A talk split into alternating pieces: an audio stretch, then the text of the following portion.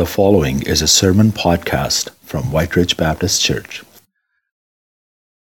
Am I on? There I am. Okay. Thank you so much for sharing with us. I have uh, known of Teen Challenge for several years, and uh, every time we get to rub shoulders, every time we get to know more about the ministry, I'm amazed. And Pastor Steve, thank you for um, your leadership and for the whole group of you that have come today. I had fighting back the tears listening to those great testimonies, how good God is. And it's great that we're preaching on faithfulness today, that God's faithful. And we're talking about God's faithfulness. And so before I begin, I want to um, just pray for us. And uh, I also want to, I want to remind us of the dangers of the Pharisaical prayer. I thank you, Lord, that I am not like some, right? There's no room for that in God's family. Um, as I hear a woman who's free for nine months from an addiction, folks, you pick your poison. Whether it's gossip or slander or pornography or overeating or unforgiveness or drugs or alcohol. How many of you are free for nine months? Not asking for a show of hands, but I am saying we're all more alike than we are different. Amen? And uh, we're all damaged goods, right? We're all broken, and we need a healer. We need a fixer. We need God. We need Jesus. And so we all stand on the same ground. And that's the only gospel we know. That's the only gospel. So that's good news. And uh, I just want to make that clear today before I pray. So I want to pray for us. I want to pray for Teen Challenge. I want to pray for us. And I want to pray, praise God for the teens that came back from Mexico yesterday. Pastor Kevin Schuler, are you here? I can't see right now. I think he was here. He may be gone home to bed. I don't know. But uh, praise God for their return. And uh, pray for the VBS. We've got more children in the VBS this week than coming up than we've had for years, and we're so grateful to God for that. So pray for Sheila and the great team of volunteers that are lined up. Some of them rushed to get their plan to protect and all that uh, licensing figured out this past week so that they could be part of this ministry. So we're grateful to those people. So let me, let me lift us up in prayer today as we begin the word. God our Father, we thank you, Holy God, for your great faithfulness to us as we get to think about that this morning. And uh, Lord, I thank you so much for the testimonies we've heard, the two women that shared, for Pastor Steve, for the video we saw, the reminder of, of what one kind of brokenness looks like. And oh God, how sin and the devil have ravaged countless thousands of people and, and claim them. And Jesus, thank you that you're rescuing several from those vices. And we pray, Lord, that as, as we can, as we have opportunity, whether it's a conversation in the foyer right after the service with one of the Teen Challenge folk, whether it's a giving a donation, whether it's uh, meeting and talking to a neighbor who we know is struggling with an addiction, Lord, we pray that we'll do our part and you'd show us what that looks like. And just bless Teen Challenge Ministry. In Jesus' name we pray. Thank you, God, for the safe return of our uh, Mexico team that uh, went down. We thank you, Lord, for the ministry they have. We look forward to hearing the report. And God, we just ask your blessing upon them as they debrief and think through what you did in their lives. Lord, we pray that there'll be good fruit from that. And God, as we think about the coming week and the vacation Bible school and the children that we get to influence, God, we pray that you would bless each volunteer, that you'd bless the team that gathers, that, that the, the group leaders, the song leaders, the, the welcomers, the, the, whatever's going on. Lord, we just ask you to bless them and encourage them and give them safety and give them success to be able to reach children more and more for Jesus, that they, there would be children that really open their hearts to Christ this week. And Father, we're just so excited about the fall program that's coming up in our church family. And Lord, I pray that you'll just prepare us as we finish off the summer and as we get ready for September, that you would Pour out your grace upon us. We need you, Jesus, in every way. And we pray your blessing on our church family and all that we want to do. Thank you, God, for this scripture this morning that we're going to look at. And we ask you to open our hearts that we would be faithful people. In Jesus' name, amen. Let me be, begin by clarifying the confusion that last week Pastor Doug shared on gentleness, and this week I'm sharing on faithfulness. Even though if you open your Bible to Galatians 5:22, you'll find that they're reversed. I don't think Jesus is too upset about that. I don't know how that happened. I must have put it in the bulletin wrong or in the schedule wrong. But it reminded me of a mix up that I did once that was a little bigger than that. Back in my days of pastoring First Baptist Church in Thunder Bay, I remember now, you got to remember that the First Baptist Church Thunder Bay was a church that was a little more, when it came to the Lord's Supper, it was like military precision. I mean, the deacons marched down the aisles in, in that kind of fashion, and, and they just, it was, had, it was choreographed. And I somehow, on that particular Sunday, when it came time to serve the bread, I realized I or to serve the cup, I realized I had already served the cup first. And, and nobody seemed to object when I handed out the Lord's Supper and, and, and, I gave them the cup before the bread. And then all of a sudden, these guys came forward and they were looking at me like, What are you doing? And so I figured, well, if the Lord can handle that, I think He can handle preaching the order of fruit of the Spirit in a different manner. Anyway. And by the way, that's not why we serve both of them together now. that's, not, that's not it, okay? Anyway. This word faithfulness found in Galatians 5:22 is the same word as faith. It's used hundreds of times in the New Testament. It's, it's the context and the usage in the New Testament that determines whether the translator is going to give it faithfulness or faith. And so we see John Stott says faithfulness, when applied to a person, describes this reliability of a Christian man or woman. Reliability. David Platt says the people known for faithfulness are dependable. They keep their word. They keep their promises even through hard times. Timothy Keller says that faithfulness is to be utterly reliable and true, and the opposite of faithfulness is an opportunist, a friend in good times only. The counterfeit of this fruit called faithfulness, the counterfeit that the devil might produce or the flesh might produce, is to be loving but not truthful. So that you're never willing to confront someone or be challenging someone because you're afraid, you're a people pleaser, you're afraid that they might not like you. So if you have a friend who is manifesting the fruit of the Holy Spirit of faithfulness, they may not just tell you what you want to hear.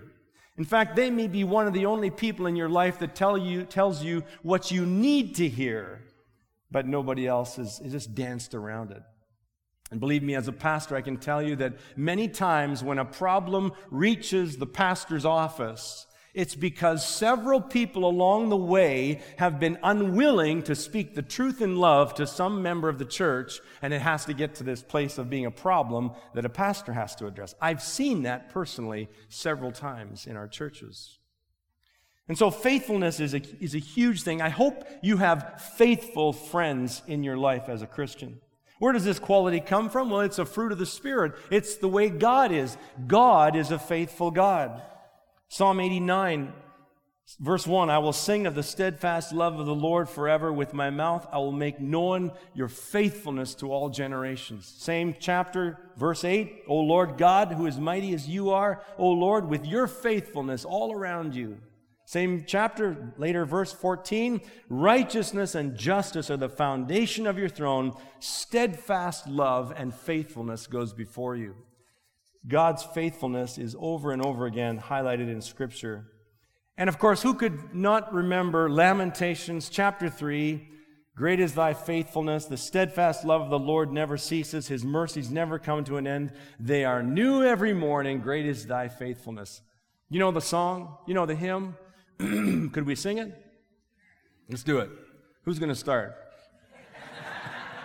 Great is thy faithfulness, O God my Father. There is no shadow of turning with thee. Thou changest not, thy compassions, they fail not. As thou hast been, now forever will be. Great is thy faithfulness, great is thy faithfulness. Morning by morning, new mercies I see. All I have needed, thy hand hath provided. Great is thy faithfulness, Lord, unto me. Now, before we go on, would you turn to someone right around you? You don't even have to know them, but you're going to tell them how you believe God is faithful. How has God been faithful to you? You just sang about it. So let's say to someone right next to us or ahead of us or behind us, how has God been faithful to you? Right now, would you do that?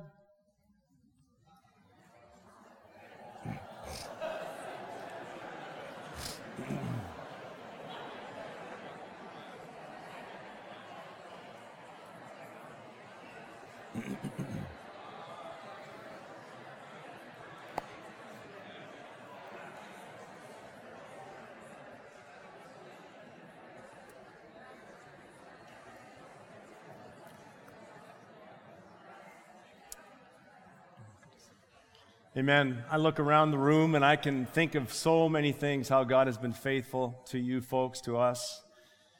Think about the Israelites. This song it makes me think about the, how the Israelites, 40 years wandering through the wilderness, you know, and every morning they'd get up and they didn't know what they were going to eat. They're, before they even got out of their bed, their stomachs were rumbling. And what did they have to do to be reminded of God's faithfulness? They just had to fold back the flap of the tent and look outside and what was on the ground every morning faithfully manna, this dew like raisin, crispy, I don't know, kind of bread that that's what manna means. It means what is it? They didn't know either. and there was God being faithful every morning. They just opened their tent. There's, there's the meal right there, food for the day. God is a faithful God. That's where the whole idea of us being faithful comes from, is, that, is we lean upon, we draw deeply from the grace of God. And that's what we need to be like. I think of our church family being in this building for what, six months now, and how God has been faithful to make this thing happen, faithful to provide the funds needed, faithful through you folks to be able to continue this ministry. We pray God will pour out blessing in that way. The New Testament also speaks of faithfulness. Jesus put faithfulness high on the pedestal of godly virtue when he spoke to the Pharisees in chapter 23. There's this incredible passage in chapter 23 of Matthew and he's talking to them and he says he's rebuking them for their legalism and for their uptightness and for their hypocrisy. And he says in verse 23, Woe to you, scribes and Pharisees, you hypocrites, for you tithe the mint and dill and cumin, and you have neglected the weightier matters of the law. What are the weightier matters of the law? He goes on to say, justice and mercy and faithfulness. Faithfulness is a weighty matter according to God. You being faithful with what God has put in your life is a weighty matter in God's kingdom. He says, This is huge. This is important to me. I created you the way you are, and your faithfulness in giving back to me what I've given to you is the, the big matters of the kingdom. That's what Jesus said. Faithfulness was important to Paul. Paul, the apostle, planting churches all over Asia Minor at the time. And he writes to Timothy, who was a pastor at Ephesus, and he says to him, he says to him, Now the things that you've heard from me in the presence of many witnesses, entrust to faithful men who will be able to teach others also. And there's the lineage right there Paul, Timothy, faithful men, others also. You, th- you see, faithfulness is a very important thing if God is going to use our lives to impact others. And so we want to be faithful. How is it that we can be the faithful people that are used by God, entrusted with weighty matters of the kingdom? Well, in the few minutes I have uh, this morning, I just want to share with you a parable of Jesus that I think answers that question the best. And it's a parable you know, so I'm not going to read it from the scripture, but I'm going to tell you about it and remind you of it. And then we're going to think about it before we conclude. It's found in Matthew 25, and it's a story about a man who's going on a journey. It's called the parable of the talents. And in this scripture, the story goes that Jesus tells that this, this wealthy man was going on a journey and he gathered his servants together and he gave one of them five talents and he gave another two talents and he gave a third servant one talent and he left on his journey. He said, Be faithful.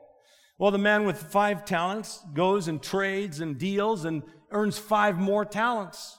The guy with two does the same, invests, and he has two more talents than the two he had. But the one with one talent didn't do that. He digs a hole in the ground and he buries it.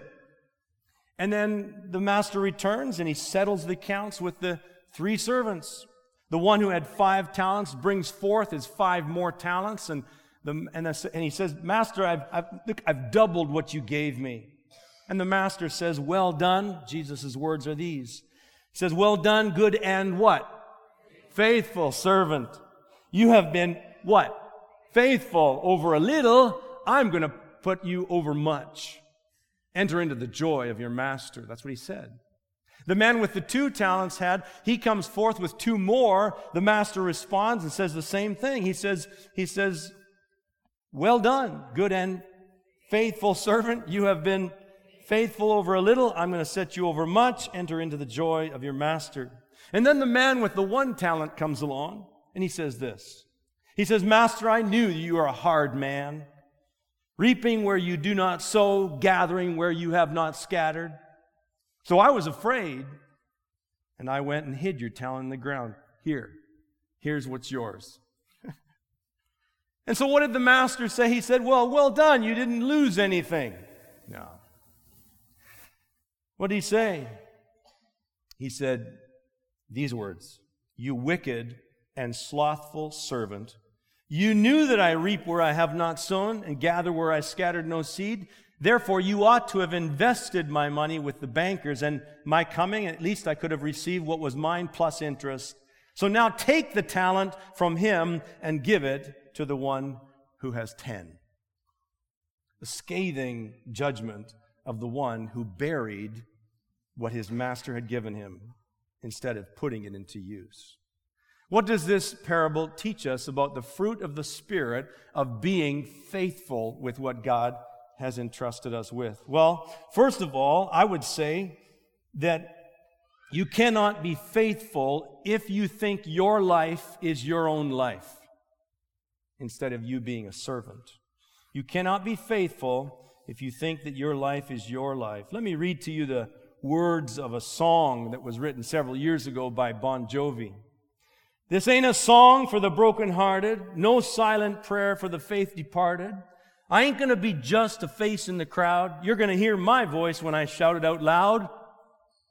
It's my life, right? Not too many Bon Jovi folks in the crowd. I had to look it up too, don't worry. It's my life, he says. It's now or never. I ain't gonna live forever. I just wanna live while I'm alive. It's my life. My heart is like an open highway. Like Frankie said, I did it my way. I just want to live while I'm alive. It's my life. See, that's, that's, that's not a faithful person. You cannot be faithful if you consider that your life is your own life and that's it. And you're the master of your fate and the captain of your soul and all the other stuff. You can't do it that way. So that's number one.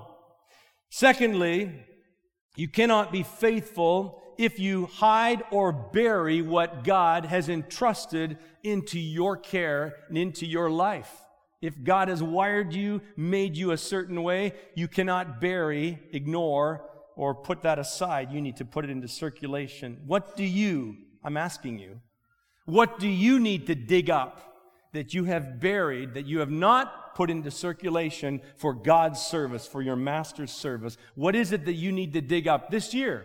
As you think about September coming, this whole year that lies ahead of you, what is it that you have buried in the past? And you need to dig it up and say, God, it's ready for you now. You see, there's two very important words in God's kingdom. One is ability, but even more important than ability is availability. And God can do a lot more with availability than He can with ability. Are we available to God?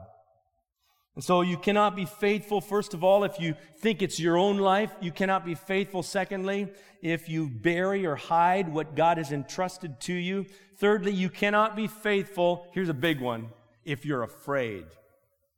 If you're living in fear, you will not be a faithful follower of Christ. If you're a, a, afraid of your master, if you're afraid of screwing up, I mean, what are we afraid of, really? Why is it that we do not live more radically out there kind of Christian lives, talking to our neighbors, serving the needs around us, not just living for our own comforts, but living for others and for the kingdom of God? What is it, what are we afraid of, really? That somebody's going to get more toys than we are? Are we afraid that we're going to get screw, screw up and, and we put ourselves out there? Are we afraid that God's going to be an angry God the way this guy saw his master? Are we, what are we afraid of? See, God's not like the master in described the way this guy saw the master. He's not like that, is he? Not at all. And so, incredibly, I think sometimes we're afraid of not being as good as the next person. I think sometimes we're afraid of missing out on something this life has to offer. You can't be faithful if you're afraid. I read this morning in my quiet time about Saul, King Saul, 1 Samuel 15. and Samuel tells him, Go and wipe out the Amalekites because they are a wicked, wicked people and God's judgment is falling on them. But instead, Saul protects and saves some of the best livestock and so on. And when Samuel comes and, and uh, confronts Saul, Saul says these words He says, I was afraid of the men. I was afraid of the men. So I let them keep some of the livestock to sacrifice to the Lord. I was afraid. You see, he wasn't faithful because he was afraid. A people pleaser, that kind of leader. And then later on in the same scripture, when Samuel tells Saul, God is taking the kingdom from you and giving it to somebody else, he pleads with Samuel, please don't do this, give me another chance. And God says through Samuel, the glory of Israel does not lie or change his mind. See, that's faithfulness. God is faithful. He will not change his mind. He's constant. And so you cannot be faithful if you're afraid. And then the fourth thing I want to say is you cannot be faithful if you're worried more about success than you are about faithfulness. the master did not say, Well done, my good and successful servant. he said, Well done, my good and faithful servant. Enter into the joy of your master. I don't think God is going to call us up one day and say, compare us to somebody else around us. He's not going to call us up one day and, and we're going to stand before Him and we're going to have to give an account and somehow measure our response to Him in some successful way, the way the world defines. I don't believe that at all.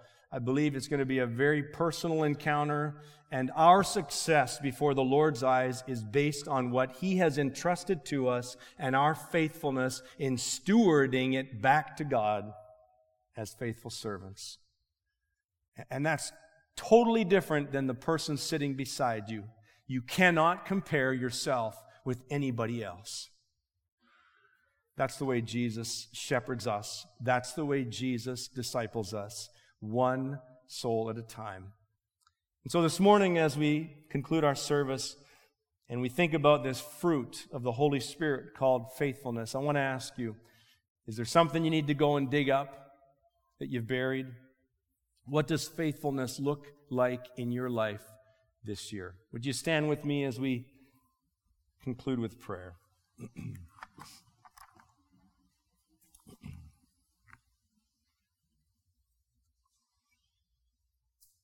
Spirit of God, we thank you that you have been here today in our worship and in our testimony, in our sharing with each other, in the Word of God, in the reports we've heard.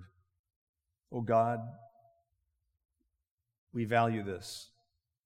And we pray as we think about this theme of faithfulness, Lord, we acknowledge that though you are constant and faithful in excellent ways always, we are not always faithful. We are unfaithful. And we need your spirit. We thank you for your grace and this covenant of love that you've made with us through Jesus and through his blood on the cross. And we, we recovenant now. We, we commit ourselves, Lord. We want to be faithful people. And we want to follow you this year to come in a way that is not afraid, does not bury what you've given us, is not thinking that our lives are our own, but we are servants of yours. And so ask, I ask you, Lord, to help us and bless each one that is in this place. In the name of Jesus Christ, we pray. Amen. God's people, go in peace and God bless you. Hope you check out Teen Challenge. Go get a hot dog. Go talk to them in the foyer. Have a great day.